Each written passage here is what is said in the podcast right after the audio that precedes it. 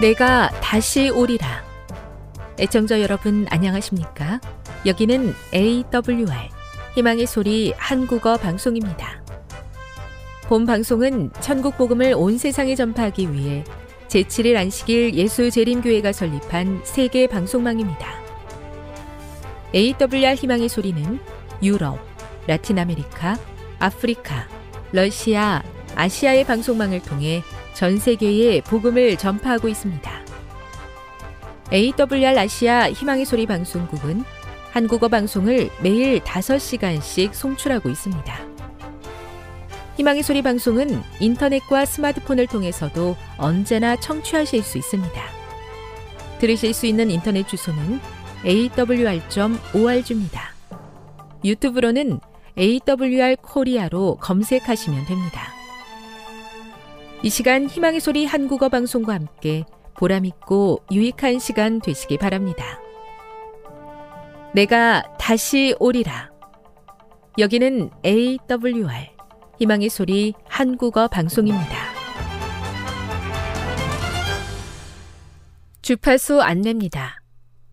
괌에서 송출하는 우리 방송은 한국 표준시로 새벽 한 시 삼십 분에 만 천구백오십오 킬로헤르츠로, 새벽 두 시 삼십 분에 만 오천오백삼십 킬로헤르츠로, 새벽 다섯 시에 구천칠백 킬로헤르츠로 세 회에 걸쳐 송출하고 있습니다. 스리랑카에서 송출하는 우리 방송은 한국 표준시로 새벽 네 시에 구천칠백육십오 킬로헤르츠로, 우즈베키스탄에서는 밤 아홉 시에 만 오천오백삼십 킬로헤르츠로, 타지키스탄에서는 밤 아홉 시에 만 오천오백십오 킬로헤르츠로 각각 한 시간씩 방송하고 있습니다. 애청자 여러분의 많은 청취 바랍니다.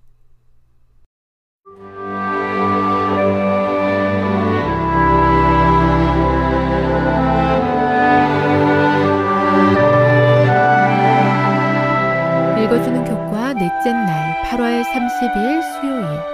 내 아내를 내 자신처럼 사랑하라.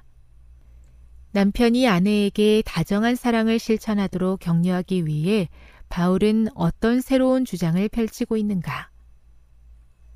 그리스도인 가정을 위한 바울의 명령은 녹록지 않은 사회 분위기를 나타낸다. 바울은 에베소서 오 장 이십팔에서 삼십 절에서 당시의 풍조를 따라 빈번하게 아내를 학대하고 때림으로 자기 육체를 미워하는 남편에 대해 언급한다. 바울이 살던 그리스 로마 시대에는 가장의 법적 권한이 매우 광범위했다. 극단적인 방법으로 그 권한을 행사하는 것은 여론의 제약을 받았지만, 남편은 아내, 자녀, 노예를 가혹하게 처벌하거나 심지어 죽일 수도 있었으며, 그것은 가장의 법적 권리였다.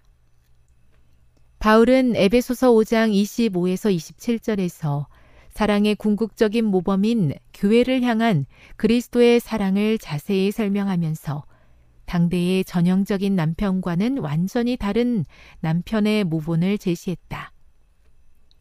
그는 새로운 주장을 펼치기 전에 위대한 모본을 다시 한번 보여주며, 그리스도인 남편들에게 예수님께서 신부인 교회를 위해 자신을 주시고 모든 필요를 돌보신 것처럼 이와 같이 행하라고 요청한다. 바울은 그리스도인 남편들이 당시의 일반적인 관습에서 돌이켜 그리스도의 온화한 사랑에 부합하도록 노력하라고 격려한다. 바울은 에베소서 오 장 이십팔에서 삼십 절에서 아내에 대한 그리스도인 남편의 사랑을 뒷받침하기 위해 자기 사랑이라는 새로운 근거를 덧붙인다. 바울은 아무도 자기 육신을 미워한 사람은 없다는 진리를 제시한다. 남편은 자신을 해치거나 자신의 몸을 때리지 않는다. 대신 남편은 그것을 양육하고 소중히 여긴다. 아내에 대한 가혹함과 폭력을 없애기 위해 바울은 그리스도인 남편에게 아내와 자신을 하나로 여기라고 권면한다. 남편은 아내와 분명 하나이기 때문에 아내를 해치는 것은 스스로를 해치는 것과 다름없으며, 제대로 된 생각을 가진 사람이라면 자기 자신을 해치는 행동은 하지 않는다고 바울은 권면한다. 바울은 다시 예수님의 모범을 보이며 그리스도께서는 자신의 몸인 신자들을 소중히 여기시면서 몸소 자애롭게 돌보고 계신다고 주장한다. 바울은 자신을 대하는 방식, 궁극적으로는 그리스도께서 그대를 대하는 방식으로 아내를 대하는 본보기로 삼으라고 말한다. 교훈입니다. 아내에 대한 학대, 가혹행위가 빈번한 시대에 예수님처럼 자신의 몸을 아끼는 것처럼 사랑하라는 권면은 주께서 우리를 어떻게 사랑하는지를 잘 나타낸다. 묵상. 아내와 남편 모두에게 모범을 보여준 그리스도의 사랑의 방법과 실천을 깊이 묵상해 보십시오. 적용. 예수님으로부터 배운 가족 구성원들을 사랑하는 방법을 어떤 것부터 구체적으로 실천할 수 있겠습니까? 영감의 교훈입니다. 남편은 아내에게 사랑의 원칙을 나타내야. 사도에 의하여 특별히 지적된 방법으로 사랑을 나타내는 자가 얼마나 적은가. 남편들아, 아내 사랑하기를 그리스도께서 교회를 사랑하시고 위하여 자신을 주심같이 하라. 이는 더럽히지 아니하고 깨끗하게 하사 거룩하게 하시고 거룩하고 흠이 없게 하려 하심이니라. 이것이 결혼 관계에서 하나님께서 거룩하다고 인정하시는 사람의 특성이다. 사랑은 순결하고 거룩한 원칙이다. 교회 증언 이 권 사백칠십삼. 무엇보다 사랑하라고 하신 권면을 마음에 새기게 도와주옵소서. 사랑이 부족한 저에게 은혜를 주심으로 인내하고 사랑할 수 있는 사람으로 변화시켜 주옵시고 주께서 주신 귀한 사랑을 조금이라도 나타낼 수 있는 제자 되게 하옵소서.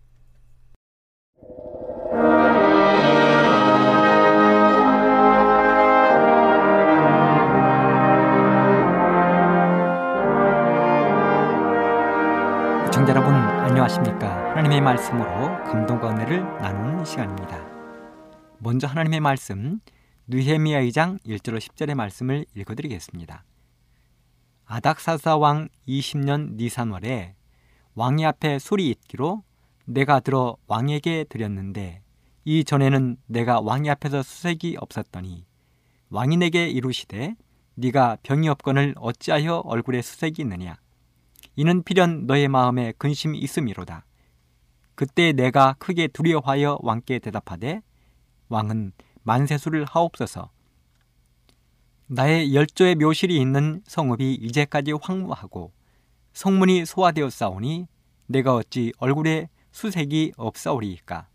왕인에게 이르시되 그러면 네가 무엇을 원하느냐 하시기로 내가 곧 하늘의 하나님께 묵도하고 왕에게 구하되 왕이 만일 즐겨하시고 종이 왕이 목전에서 은혜를 얻었사오면 나를 유다 땅 나의 열조의 묘실이 있는 성읍에 보내어 그 성을 중건하게 하옵소서 하였는데 그때 왕후도 왕의 곁에 앉았더라. 왕이 내게 이르시되 네가 몇 날에 행할 길이며 어느 때에 돌아오겠느냐 하고 왕이 나를 보내기를 즐겨하시기로 내가 기한을 정하고 내가 또 왕에게 아뢰되 왕이 만일 즐겨하시거든 강 서편 총독들에게 내리시는 조서를 내게 주사 저희로 나를 용납하여 유다까지 통과하게 하시고 또 왕의 살림감독 아삽에게 조서를 내리사 저로 전에 속한 영문의 문과 성곽과 나의 과할집을 위하여 들보 제목을 주게 하옵소서 하매 내 하나님의 선한 손이 나를 도우심으로 왕이 허락하고 군대 장관과 마병을 보내어 나와 함께 하게 하시기로 내가 강서편에 있는 총독들에게 이르러 왕의 조서를 전하였더니 호론 사람 산발락과 종되었던 암몬 사람 도비아가 이스라엘 자손을 흥왕케 하려는 사람이 왔다 함을 듣고 심히 근심하더라. 저는 오늘 이 말씀을 중심으로 기도, 기도, 기도의 사람 느헤미야 하는 제목의 말씀을 준비해 보았습니다. 그리스도인들이 하나님을 믿으면서 가장 많이 듣는 말 중에 하나가 바로 기도란 단어입니다. 이 기도란 단어는 말씀, 선교와 더불어 그리스도인들이 듣는 삼대 언어 중 하나를 할 수 있습니다. 왜 그럴까요?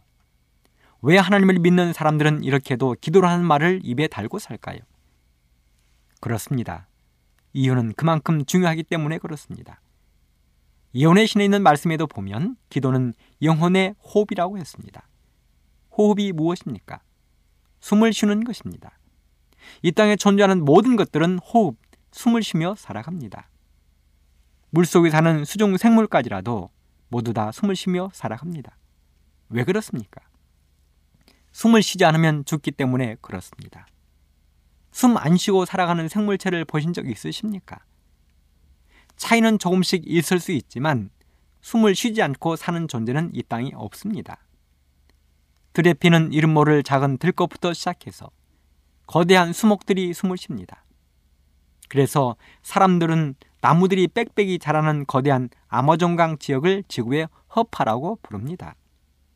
이렇게 모든 식물, 동물들이 숨을 쉬어야 살아가는데 이 숨, 호흡을 우리의 신앙에서는 기도라고 부르는 것입니다. 그러므로 기도는 모든 성도들이 신앙인으로 살아가는데 가장 필요한 것입니다. 즉, 기도를 해야 살아있는 신앙이라고 부르는 것입니다. 그래서 그런지 수많은 사람들이 기도에 대한 유명한 명언들을 남겼습니다. 빌리 그레이엄 목사님, 기도는 아침에 열쇠요, 저녁에 자물쇠이다. 무디 성사학원의 원장이었던 조지 스위팅은 말하기를 기도는 하나님의 보화가 들어있는 하늘 창고를 여는 열쇠다. 영국의 유명한 부흥 설교가요 감리교 창시자였던 웨슬레는 하늘나라는 무릎으로 올라간다. 토레이라는 사람은 말하기를 위대한 일을 위하여 기도하라. 위대한 역사를 기대하라. 위대한 것을 위하여 일하라. 그러나 무엇보다 기도하라.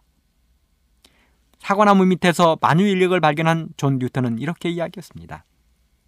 나는 몇 천만 미터 떨어져 있는 먼 곳에 있는 것을 망원경으로 볼 수 있다.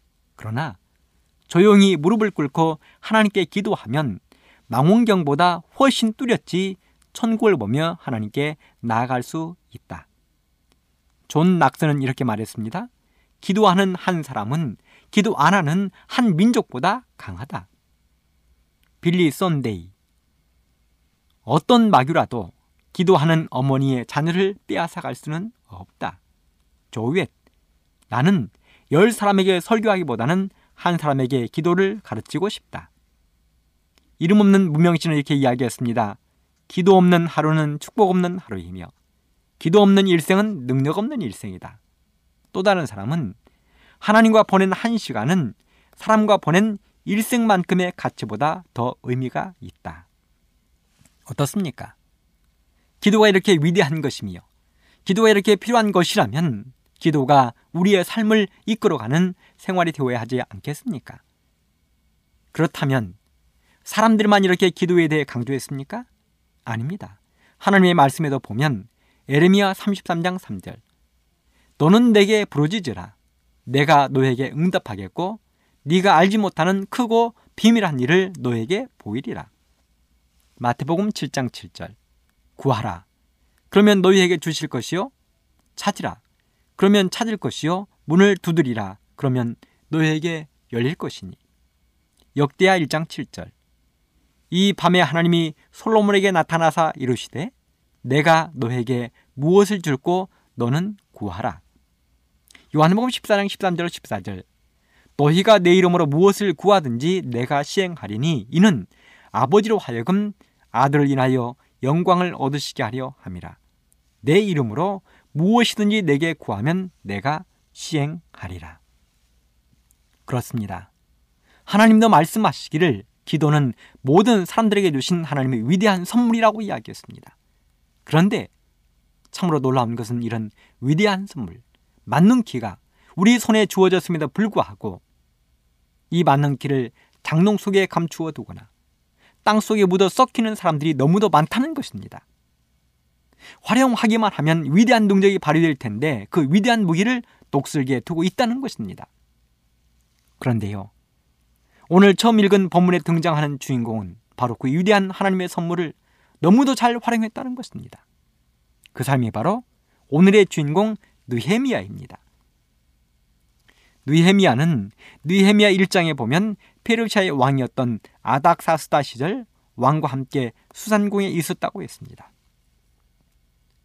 그는 일 장 십일 절에 보면 왕의 술 관원이었다고 기록되어 있습니다. 느헤미야는 페르시아 궁정에서 권세와 영광과 높은 지위를 차지하고 있었던 것으로 보입니다. 그는 왕의 술 관원이었습니다. 술 관원. 하나님을 믿는 사람들이 들으면 좀 이상한 직분입니다. 하고 많은 직분 가운데 느헤미야는 어찌하여 하필 술 맡은 관원이 되었을까?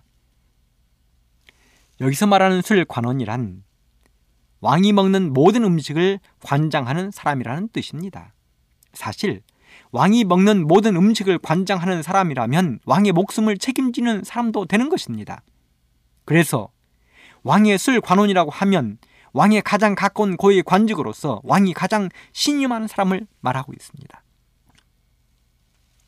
느헤미야가 맡은 일은 왕의 식사 때마다 왕의 술과 음식에 독이 들어있는지를 확인하는 것입니다. 이 일은 곧 왕의 생명과 직접적으로 관여되었기 때문에 술 관원장은 왕의 가장 큰 신임을 얻을 뿐만 아니라 가장 주, 중요한 지위였습니다.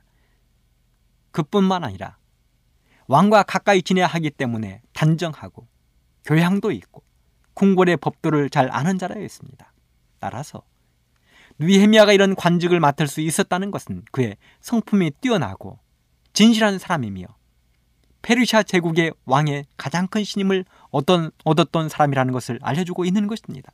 그래서 예언의 신에도 기록하기를 손제야 왕 육백이십팔 쪽에 그는 왕의 술 관원으로서 어전의 자유로이 들어갈 수 있었다.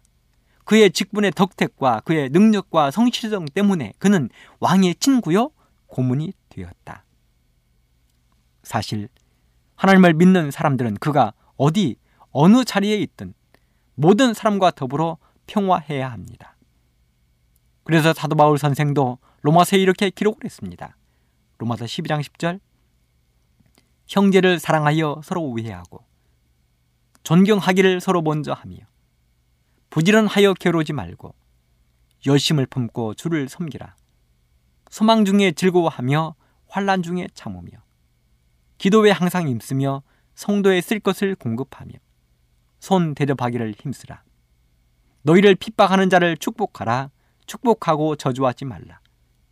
즐거워하는 자들로 함께 즐거워하고 우는 자들로 함께 울라. 서로 마음을 같이 하며 높은 데 마음을 두지 말고 도리어 낮은 데 처하며 스스로 지혜 있는 채 하지 말라. 아무에게도 악으로 악을 갚지 말고 모든 사람 앞에서 선한 일을 도모하라. 할 수 있거든 너희로서는 모든 사람으로 더불어 평화하라. 그렇습니다. 이것이 바로 모든 그리스도인들의 삶에 대한 헌장이 되어야 하는 것입니다. 하나님을 믿는 사람들은 이 세상에 적이 없어야 합니다. 이유가 무엇입니까? 바로 우리 예수님이 그러한 삶을 사셨기 때문에 그렇습니다. 뺨을 때리는 자에게서 뺨을 돌려야 되지 않고 자신을 십자가에 못 박는 사람들을 향하여 용서의 말씀을 하신 분이 바로 우리 예수님이었습니다. 예수님이 이 땅에 사시는 동안 수많은 사람들이 예수님을 못살게 굴었지만 예수님이 그를 향하여 저주를 하고 손가락질을 했다는 이야기, 눈을 흘겼다는 이야기는 어디에도 없습니다. 오히려 그들을 불쌍히 여기고 안타까워하셨습니다. 바로 그 예수님의 정신을 느헤미야는 가지고 있었습니다. 그래서 아닥사스다 왕은 그의 옆에 느헤미야를 가까이 두고 총애를 베풀었던 것이고 그를 자기의 고문으로 삼았습니다. 친구로 삼았습니다. 여러분, 우리 성경에 등장하는 수많은 사람들 가운데 이방 나라에 붙들려가서 훌륭한 모범이 된 사람들이 여럿 등장합니다. 애굽 나라의 총리 대신이었던 요셉, 바벨론의 총리 대신이었던 다니엘, 메대 페르시아의 왕후를 지낸 에스더, 그리고 학사 에스라와 술 맡은 관원 느헤미야. 이 사람들의 공통점이 있다면 무엇입니까? 그렇습니다. 신실하게 하나님을 섬기고 삶의 본이 되고 기도에 전념했다는 것입니다. 오늘 우리의 주인공 느헤미야, 그도 비록 히브리 사람으로 페르시아의 유랑인으로 살고 있었지만 하나님을 향한 그의 마음과 조국을 사랑하는 애국심이 차고 넘쳤습니다. 그 느헤미야의 삶을 보신 하나님은 느헤미야를 통하여 자신의 백성들에게 복을 주고자 결심하셨습니다. 선지자 왕 육백이십팔 쪽. 왕의 은총을 받은 자인 그는 비록 화려하고 광유 찬란한 중에 있었을지라도 그의 하나님과 그 백성을 잊지 아니했다. 가장 깊은 관심을 가지고 그의 마음은 예루살렘을 향해 있었고 그의 희망과 기쁨은 그 번영과 밀접히 연결되어 있었다. 그가 부르심을 받게 될 사업을 위하여 페르시아 공정에 거처함으로 준비된 이 사람을 통하여 하나님께서는 저희 조상의 땅에 있는 당신의 백성에게 축복을 주시고자 하셨다. 여러분, 이런 느헤미야에게 남모를 고민이 한 가지 있었습니다. 그 남모를 고민, 느헤미야 일 장 이 절 삼 절에 기록되어 있습니다. 나의 한 형제 중 하나니가 두어 사람과 함께 유다에서 이르렀기로 내가 그 사로잡힘을 면하고 남아있는 유다 사람과 예루살렘 형편을 물은 즉 저희가 내게 이르되 사로잡힘을 면하고 남은 자가 그 도에서 큰 환난을 만나고 능욕을 받으며 예루살렘 성은 회파되고 성문들은 소화되었다 하는지라. 그렇습니다. 형제 하나님을 통해서 예루살렘의 안타까운 소식을 들은 것입니다. 하나님이 전해준 소식은 실로 안타까운 것이었습니다. 돌아간 하나님의 백성들이 환난을 당하고 능욕을 받으며 예루살렘 성문들은 여전히 불타 없어진 채로 황량하게 남아있다는 것입니다. 사실 어쩌면 느헤미야는 단 한 번도 예루살렘 성과 하나님의 성전을 본 적도 없을 것입니다. 바벨론의 느부갓네살 왕에게 예루살렘이 멸망을 당하고 무너졌을 때, 다니엘과 그의 친구들이 포로로 잡혀갈 때 느헤미야는 이 땅에 태어나지도 않았습니다. 어쩌면 느헤미야는 포로로 잡혀간 사람들에게서 태어난 이 세나 삼 세쯤 되었을 것입니다. 여러분, 사람들이 자신들의 나라를 떠나 타국에서 자식들을 낳으면 가장 큰 고민이 무엇이겠습니까? 모르기는 몰라도 조국에 대한 사랑과 언어가 아니겠습니까? 우리 대한민국 사람으로 태어나 많은 사람들이 미국을 비롯하여 다른 나라 이민을 갔습니다. 제가 작년 러시아의 하바롭스크에 출장을 갔을 때 거기에도 우리 동포들이 살고 있었습니다. 작년은 고려인 강제 이주 백 년이 되던 해입니다. 저는 그곳에서 많은 우리 동포들을 만났습니다. 그런데 안타깝게도 우리 한글을 할 수 있는 사람이 극히 적었습니다. 러시아 말은 줄줄줄줄 하면서도 우리 한국말은 떠듬떠듬 겨우겨우 한두 마디씩 하는 것입니다. 미국에 이민가 있는 많은 부모들의 고민도 바로 이것입니다. 그들의 자녀들이 그리운 조국, 그들의 아버지 어머니의 나라인 한국에 대해서 점점 거리가 멀어진다는 것입니다. 한국말을 아예 못하거나 겨우 한두 마디만 하고 한국의 문화, 생활에 대해서는 관심이 없어지는 것입니다. 그런데 지금 느헤미야도 하나님의 나라요, 그의 부모의 조국인 유다에 대해서 본 적이 없는 것입니다. 그런데 그럼에도 불구하고 느헤미야의 마음속 제일 깊은 곳에는 조국에 대한 그리움이, 하나님에 대한 그리움이 숨겨져 있는 것입니다. 느헤미야는 꿈에서도 예루살렘을 잊어본 적이 없습니다. 느헤미야는 하나님에 대한 믿음과 하나님의 성전, 하나님의 백성들을 잊어본 적이 없습니다. 이 모든 것들은 결국 그의 부모들의 끊임없는 교육이요, 신앙을 전승하는 전승신학의 승리입니다. 느헤미야는 유다에서 돌아온 사람들을 만나면 예루살렘의 형편이 어떤지를 물었습니다. 그런데 예루살렘의 형편은 여전히 희망이 보이지 않고 있는 것입니다. 사실 느헤미야에 앞서 학사 에스라가 수천 명의 사람들을 데리고 예루살렘으로 돌아갔습니다. 그렇게 예루살렘으로 돌아간 학사 에스라는 백성들에게 율법과 말씀을 가르쳤습니다. 개혁운동을 일으켰습니다. 그래서 많은 부분의 개혁을 일으켰지만 주변 백성들의 방해는 끊이지 않았습니다. 여전히 예루살렘 성은 보수되지 않았습니다. 이 소식을 들은 느헤미야의 모습을 성경은 이렇게 기록했습니다. 느헤미야 일 장 사 절. 내가 이 말을 듣고 앉아서 울고 수일 동안 슬퍼하며 하늘의 하나님 앞에 금식하며 기도하여 가로되 하늘의 하나님 여호와 크고 두려우신 하나님이여 주를 사랑하고 주의 계명을 지키는 자에게 언약을 지키시며 긍휼을 베푸시는 주여 간구하나이다.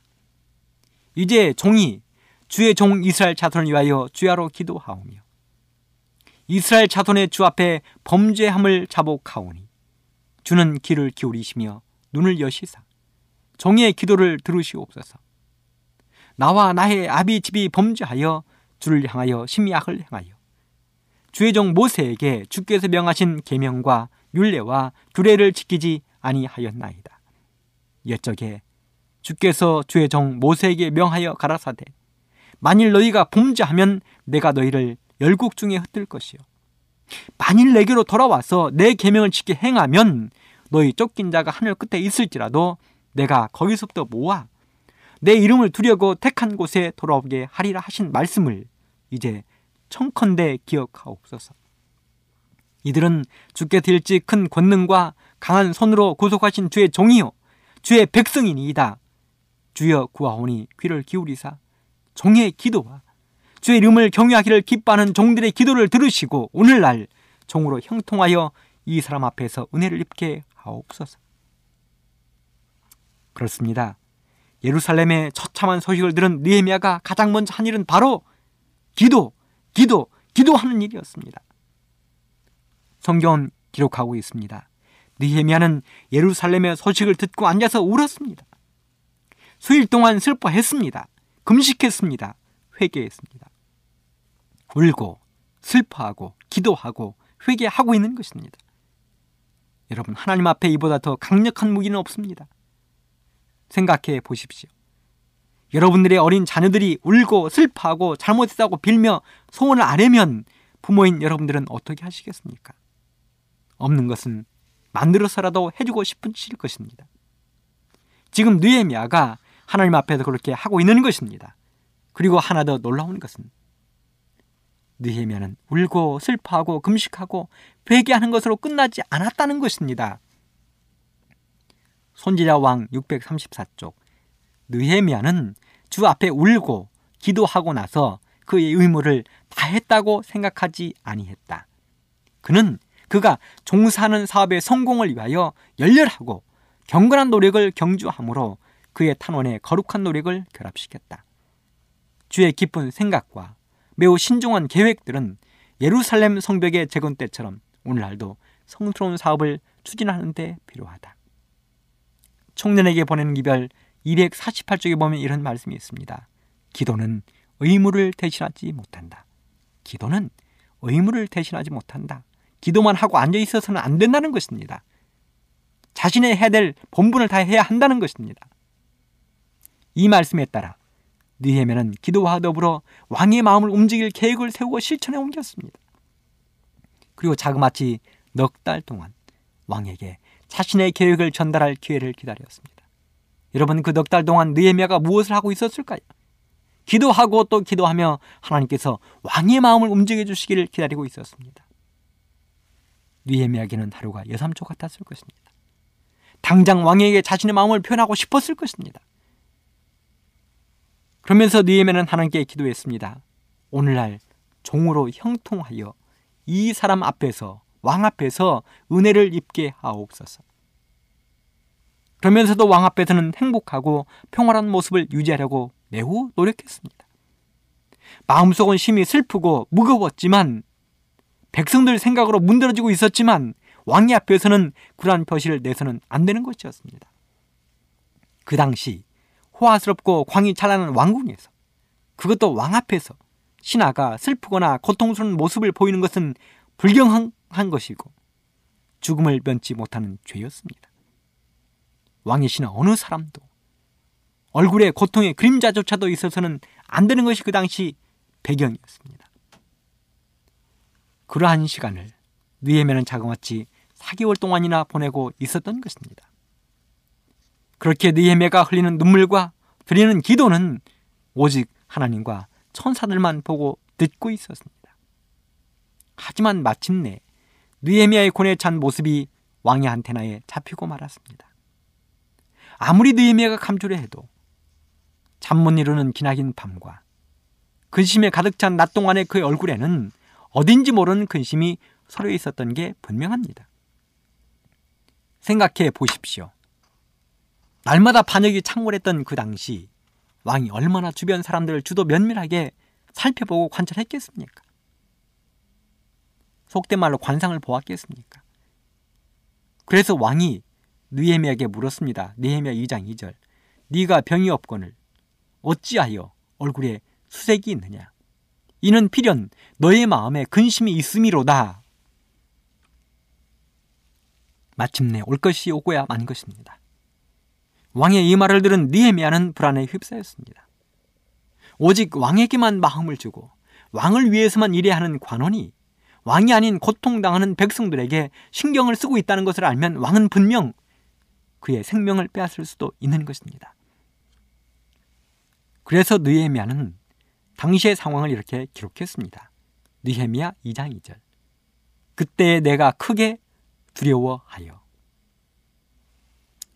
크게 두려워했습니다. 그래서 느헤미야는 사 개월 동안 그를 슬프게 했던 원인을 왕에게 자세히 아뢰었습니다. 이 장 삼 절. 왕은 만세수를 하옵소서. 나의 열조에 묘실 있는 성읍이 이제까지 황무하고 성문이 소화되어 싸우니 내가 어찌 얼굴에 수색이 없사오리이까. 그리고 느헤미야 이 말은 아닥사스다의 마음에 동정심을 일으켰습니다. 느헤미야를 향하여 동정심을 일으킨 것입니다. 여러분은 왕에게 동정심이 생기도록 누가 역사하셨다고 생각하십니까? 그렇습니다. 하나님이십니다. 생각해 보십시오. 모세가 상자에 담겨 갈대 사이에 숨겨져 있을 때에 그를 발견한 바로의 공주가 보였던 동정심이 어디서 왔겠습니까? 공주는 말했습니다. 이는 히브리인의 아이가 아니냐. 그렇다면 다음에 어떻게 하는 것이 맞습니까? 바로의 딸로서 그는 당연히 이 아이를 당장 죽이라고 해야 정답입니다. 그런데 어떻게 했습니까? 불쑥 나타난 이름 모를 소녀에게 유모를 데려오게 하고 데려다 열두 살까지 키우도록 했습니다. 예언의 신 부조와 선자에 보면 공주에게 불쌍한 마음이 들도록 동정심을 일으키도록 그리고 그 자리에 오도록 천사가 그렇게 했다고 기록했습니다. 그렇다면 지금 느헤미야의 이야기를 들은 왕의 마음에 동정심이 들도록 누가 관여하고 있는 것입니까? 그렇습니다. 느헤미야의 눈물 어린 간절한 기도를 듣고 보신 하늘의 하나님이 왕의 마음을 움직이신 것입니다. 그래서 왕이 이야기합니다. 이 장 사 절에 보면 그러면 네가 무엇을 원하느냐? 여러분, 이 장면에서 여러분은 또 다른 누구의 이야기가 생각나십니까? 그렇습니다. 바로 에스더 앞에 서 있던 아하수에르 왕의 모습입니다. 에스더의 간절한 소원을 듣고 서 있던 아하수에르 왕의 모습입니다. 왕의 이야기를 들은 느헤미야가 얼마나 하나님을 신뢰했는지 그 다음에 말씀은 계속 이어집니다. 이 장 사 절. 그러면 네가 무엇을 원하느냐 하시기로 내가 곧 하늘의 하나님께 묵도하고. 그렇습니다. 그 짧은 시간에 느헤미야는 또 기도하고 있습니다. 와, 실로 대단한 기도의 사람입니다. 느헤미야는 아닥사다 왕보다도 더 높은 하늘의 하나님께 지도를 구하기 전에는 감히 대답을 하지 않았습니다. 그 짧은 시간에 하나님께 뭐라고 대답해야 할지를 기도한 것입니다. 그 다음에 하나님의 응답을 받아 이렇게 이야기합니다. 이 장 오 절.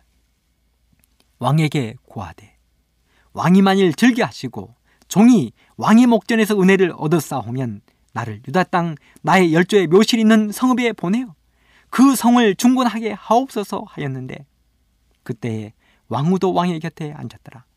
왕이 내게 이르되 네가 몇 날에 행할 길이며 어느 때에 돌아오겠느냐 하고 왕이 나를 보내기를 즐겨 하시기로 내가 기한을 정하고 내가 또 왕에게 아르되 왕이 만일 즐겨 하시거든 강 서편 총독들에게 내리는 조서를 내게 주사 저희로 나를 용납하여 유다까지 통과하게 하시고 또 왕의 살림감독 아삽에게 조서를 내리사 저로 전에 속한 영문의 문과 성곽과 나의 과할집을 위하여 들보 제목을 주게 하옵소서. 여러분, 실로 거창한 요구를 했습니다. 그런데 이 거창한 요구에 대한 대답을 느헤미야는 이렇게 기록하고 있습니다. 팔 절. 내 하나님의 선한 손이 나를 도우심으로 왕이 허락하였다. 하나님의 선한 손이 나를 도우심으로 왕이 허락하였다. 그렇습니다. 느헤미야의 위대한 기도, 기도에 대해 하나님의 선한 손이 왕의 마음을 움직인 것입니다. 그래서 마침내 느헤미야도 꿈에 그리던 예루살렘을 향하여 출발하게 됩니다. 사랑하는 애청자 여러분, 여러분들에게 이 시간 가장 필요한 것이 무엇입니까? 그 여러분들의 모든 소원, 필요를 누가 들어주며 이루어 주실 수 있겠습니까? 바로 하나님이십니다. 그렇다면 하나님의 마음을 움직일 수 있는 것이 무엇입니까? 그렇습니다. 기도입니다. 느헤미야의 기도입니다. 그러므로 우리 모두도 느헤미야의 기도의 법문을 다시 한번 떠올려보고 담게 되기를 간절히 바라면서 이 시간 말씀을 마치도록 하겠습니다. 지금 여러분께서는 에이 더블유 알 희망의 소리 한국어 방송을 듣고 계십니다.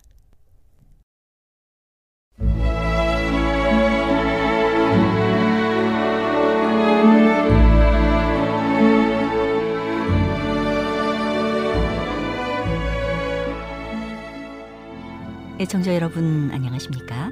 명상의 오솔길의 유병숙입니다. 이 시간은 교회와 당신의 백성들을 사랑하시고 돌보시는 하나님의 능력의 말씀이 담긴 엘렌 지 화이처 교회 증언 일 권의 말씀을 함께 명상해 보겠습니다. 청년에게 보내는 기별. 하나님의 천사들은 그리스도인이라고 공언하는 자의 말과 행동을 책에 기록할 때 눈물을 흘린다. 천사들은 저쪽 편에 있는 주택 주변을 배회하고 있다. 청년들이 그곳에 모여 있다. 그곳에서는 음악과 악기 소리가 들려온다. 그리스도인이 그곳에 모여 있지만 그대들이 듣는 것은 무엇인가? 그것은 댄스홀에서나 부를 적합한 노래이며 천박한 곡이다. 보라, 순결한 천사들이 그들 주변 가까이에서 빛을 거두고 있다. 그리하여 흑암이 그 방에 있는 자를 둘러싸고 있다. 천사들은 그 장면에서 옮겨가고 있다. 슬픔이 그들의 얼굴에 어려 있다. 보라, 그들은 울고 있다. 이것은 안식일을 지키는 자의 대열 속에서, 특별히 어떤 곳에서 여러 차례 되풀이해서 본 장면이다. 기도에 바쳐져야 할 시간들이 음악에 빼앗겼다. 음악은 안식일을 지키노라고 공언하는 많은 그리스도인이 숭배하는 우상이다. 사탄은 음악을 청년들의 마음에 접근할 수 있는 통로로 삼을 수만 있으면 그것에 반대하지 않는다. 마음을 하나님께로부터 분리시키고 사탄을 섬기는데 시간이 바쳐지게 하는 것은 무엇이나 그의 목적에 적합할 것이다. 사탄은 가장 많은 사람이 그의 능력에 의하여 감각을 잃고 있는 동안 그들을 정신없이 심취되어 있는 상태에서 사로잡기 위하여 가장 강력한 영향력을 발휘할 수 있는 수단을 통하여 역사한다. 음악은 좋게 이용되면 하나의 축복이다. 그러나 그것은 흔히 사탄이 영혼을 사로잡는 가장 매력적인 기구 중 하나이다. 그것이 남용되면 헌신하지 못한 사람을 교만과 허영과 어리석음으로 이끈다. 헌신과 기도의 위치를 대신하도록 허용되면 그것은 무서운 저주가 된다. 청년들이 함께 모여 노래를 부르게 되는데 비록 그리스도인이라고 공언하는 자일지라도 흔히 그들의 천박한 대화와 음악의 선택에 의하여 하나님과 그들의 믿음의 욕을 돌리게 된다. 거룩한 음악은 그들의 취미에 맞지 않는다. 나는 주목의 대상이 되지 못하고 지나쳐버린 분명한 하나님의 말씀의 교훈들을 보게 되었다. 심판대에 이 모든 영감의 말씀들은 거기에 유의하지 않은 자들을 정죄할 것이다. 사도 바울은 우리 구주 하나님과 우리 소망이신 그리스도 예수의 명령을 따라 디모데에게 권면한다. 그러므로 각 처에서 남자들이 분노와 다툼이 없이 거룩한 손을 들어 기도하기를 원하노라. 또 이와 같이 여자들도 아담한 옷을 입으며 염치와 정절로 자기를 단상하고 따옴머리와 금이나 진주나 값진 옷으로 하지 말고 오직 선행으로 하기를 원하라. 이것이 하나님을 공경한다 하는 자들에게 마땅한 것이니라. 베드로는 교회에 다음과 같은 편지를 쓴다. 그러므로 너희 마음의 허리를 동이고 근신하여 예수 그리스도에 나타나실 때 너희에게 가져올 은혜를 온전히 바랄지어다. 너희가 순종하는 자식처럼 이전 알지 못할 때 줬던 너희 사욕을 본삼지 말고 오직 너희를 부르신 거룩한 자처럼 너희도 모든 행실에 거룩한 자가 되라. 기록하였으되 내가 거룩하니 너희도 거룩할지어다 하셨느니라. 영감받은 바울은 디도에게 범사에 우리 구주 하나님의 교훈을 빛나게 하기 위하여 그리스도의 교회에 특별한 교훈을 하도록 지시한다. 우리를 양육하시되 경건치 않은 것과 이 세상 정욕을 다 버리고 근신함과 의로움과 경건함으로 이 세상에 살고 복스러운 소망과 우리의 크신 하나님 구주 예수 그리스도의 영광이 나타나심을 기다리게 하셨으니 그가 우리를 대신하여 자신을 주심은 모든 불법에서 우리를 구속하시고 우리를 깨끗하게 하사 선한 일에 열심하는 친백성이 되게 하려 하심이니라. 베드로는 다음과 같이 교회를 권면한다. 근신하라, 깨어라. 너희 대적 마귀가 우는 사자같이 두루다니며 삼킬 자를 찾나니 만물의 마지막이 가까웠으니 그러므로 너희는 정신을 차리고 근신하여 기도하라. 그는 다시 말한다. 너희 마음에 그리스도를 주로 삼아 거룩하게 하고 너희 속에 있는 소망에 관한 이유를 묻는 자에게는 대답할 것을 항상 예비하되 온유와 두려움으로 하고 선한 양심을 가지라. 이는 그리스도 안에 있는 너희 선행을 욕하는 자들로 그 비방하는 일에 부끄러움을 당하게 하려 함이라. 선을 행함으로 고난을 받는 것이 하나님의 뜻일진데 악을 행함으로 고난받는 것보다 나으니라. 청년들은 그들에게 있는 소망의 까닭을 묻는 모든 사람에게 온유와 두려움으로 대답할 위치에 놓여 있는가? 나는 청년들이 우리의 입장을 이해하는데 크게 실패하고 있음을 보았다. 무서운 장면, 품성의 가치를 시험할 환란의 때가 바로 그들 앞에 있다. 그들 속에 진리가 거하는 자는 그때에 드러날 것이다. 십자가를 회피하고 생명의 말씀을 등한히 하고 그들 스스로의 가련한 자아를 숭배해온 자는 부족함이 드러날 것이다. 오늘은 하나님의 능력의 말씀이 담긴 엘렌 지 화이처 교회 증언 일 권의 말씀을 함께 명상해 보았습니다. 명상의 오솔길이었습니다.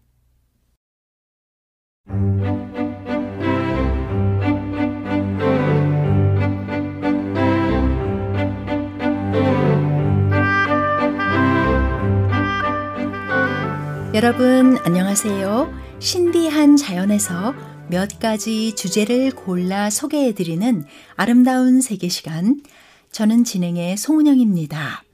식물에 의한 공기 정화의 원리는 우선 잎과 뿌리 쪽 미생물의 흡수에 의해 오염물질을 제거하는 것입니다. 잎 속에 흡수된 오염물질은 광합성의 대사산물로 이용되고 화분 토양 내로 흡수된 것은 뿌리 부분의 미생물에 의해 제거됩니다.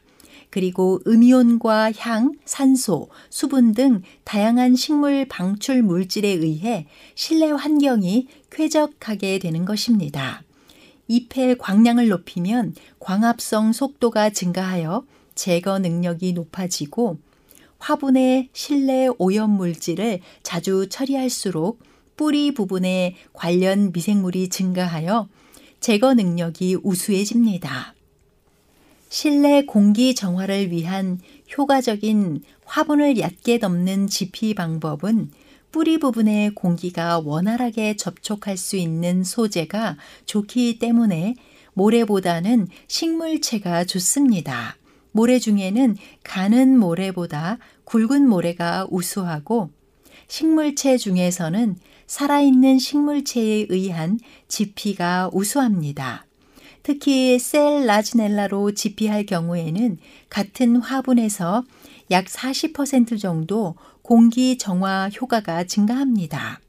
화학물질 포름 알데히드는 각종 건축 자재나 가구류의 방부제, 접착제 등에서 많이 발생하며 새집 증후군의 주요 물질로 알려져 있습니다.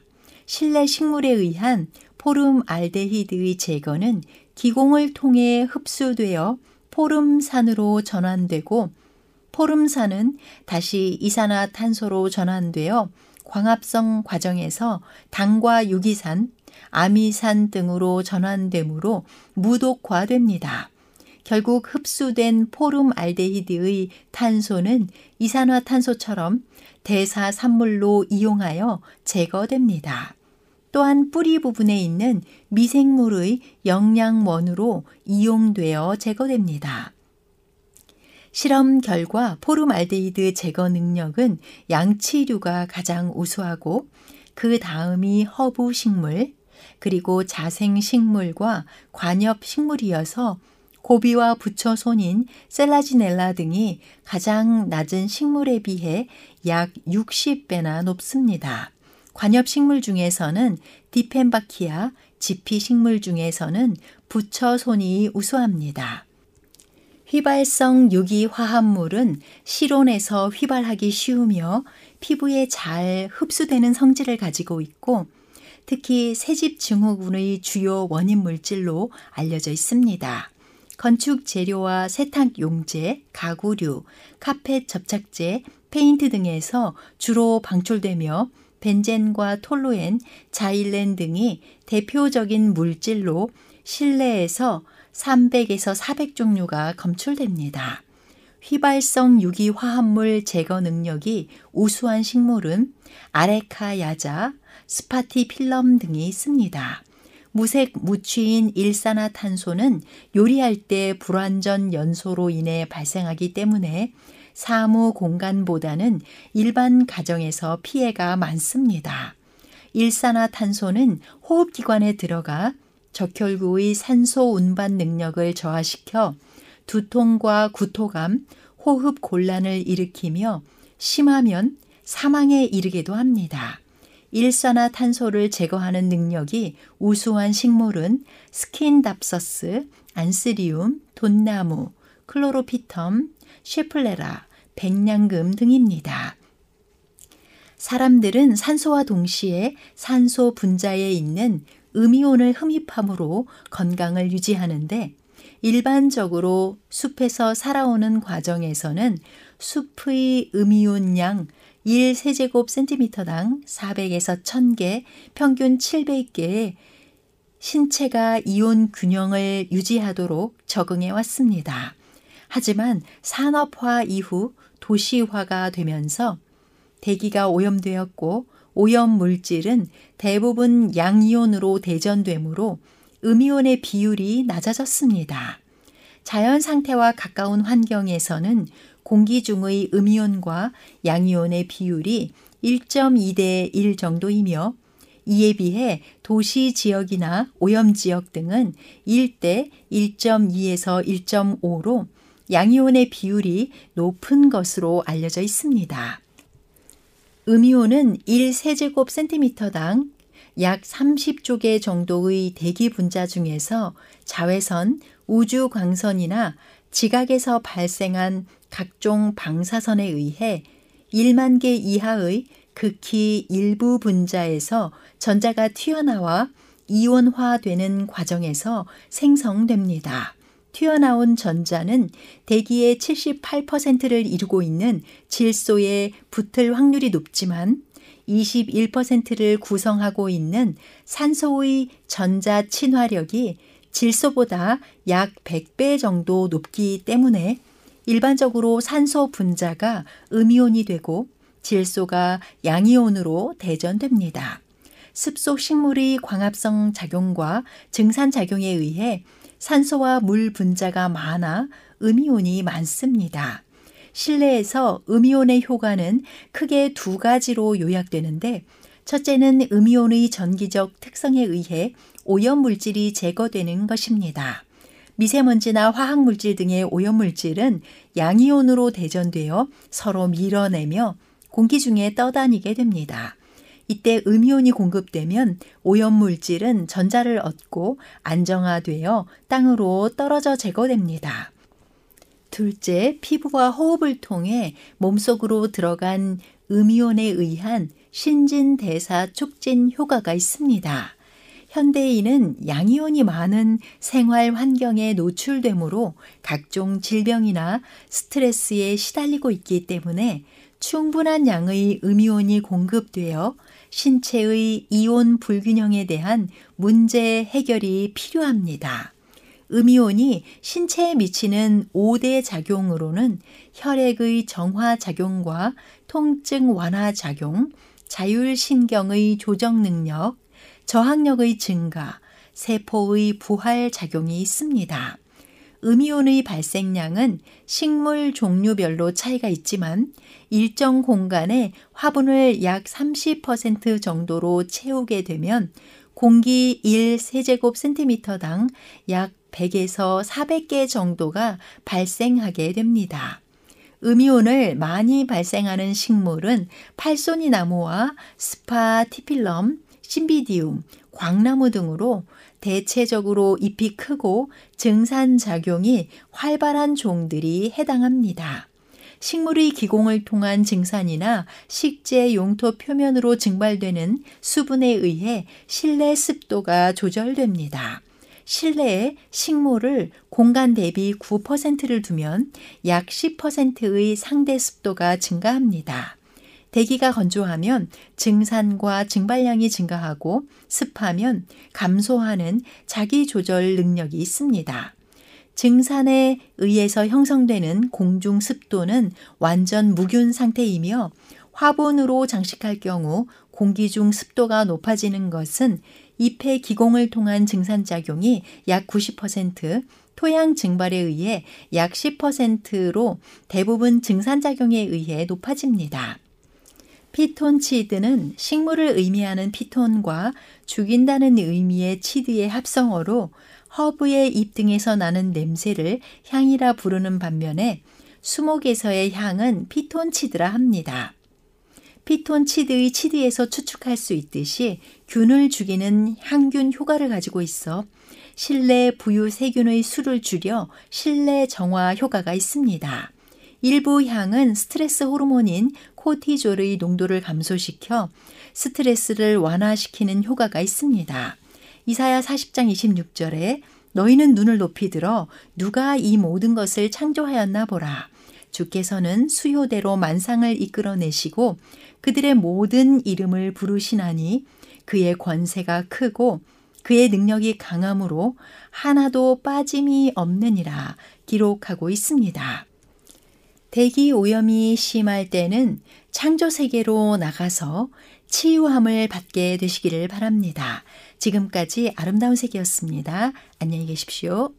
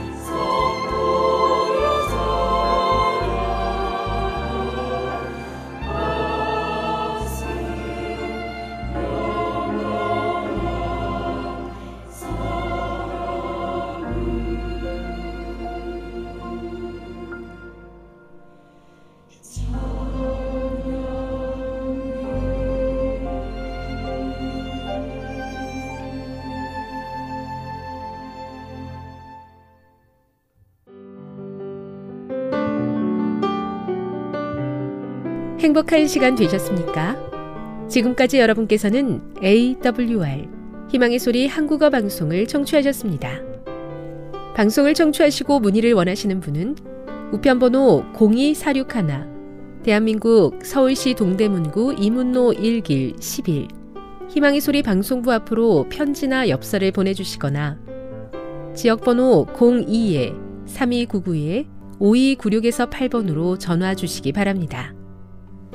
지금까지 함께해 주신 애청자 여러분들께 감사드립니다. 애청자 여러분, 다음 이 시간까지 하나님 안에서 늘 평안하십시오. 감사합니다. 내가 다시 오리라. 여기는 에이더블유알 희망의 소리 한국어 방송입니다.